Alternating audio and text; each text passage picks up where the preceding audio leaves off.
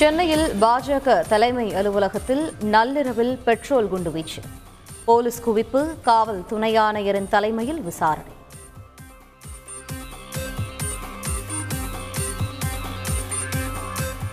தமிழகத்தில் ஒரு லட்சம் கோடி ரூபாய் அளவுக்கு முதலீடுகள் ஈர்ப்பு.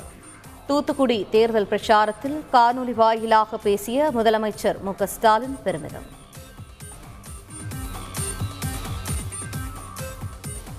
வாக்குச்சாவடி அதிகாரிகளுக்கு இன்று முதல் தபால் ஓட்டு விநியோகம்.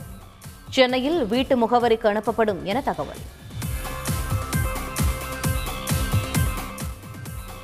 பெண்களுக்கு முக்கியத்துவம் அளிப்பதற்காகவே தலைவர் பதவிகளில் ஒதுக்கீடு. உள்ளாட்சி தேர்தல் தொடர்பான வழக்கில் உயர்நீதிமன்ற மதுரை கிளை கருத்து. தமிழகத்தில் மேலும் மூவாயிரத்தி தொள்ளாயிரத்தி எழுபத்தி ஓரு பேருக்கு கொரோனா பாதிப்பு. ஒரே நாளில் இருபத்தி எட்டு பேர் உயிரிழப்பு.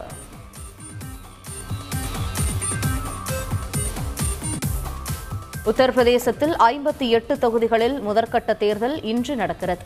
ஐம்பதாயிரம் துணை ராணுவத்தினர் குவிப்பு.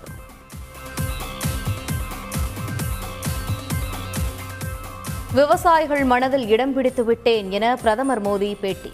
சட்டப்பேரவை தேர்தல் நடைபெறும் ஐந்து மாநிலங்களிலும் பாஜக அறுதி பெரும்பான்மை பெறும் எனவும் நம்பிக்கை.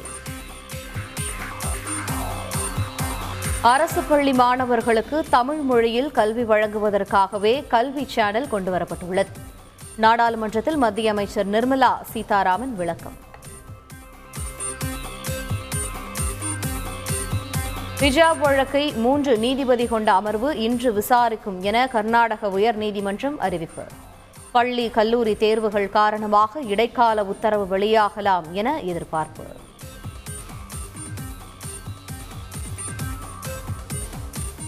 செங்கோட்டையின் மீது நாளை காவிக்கொடி பறக்கும். கர்நாடக பாஜக அமைச்சரின் பேச்சால் சர்ச்சை.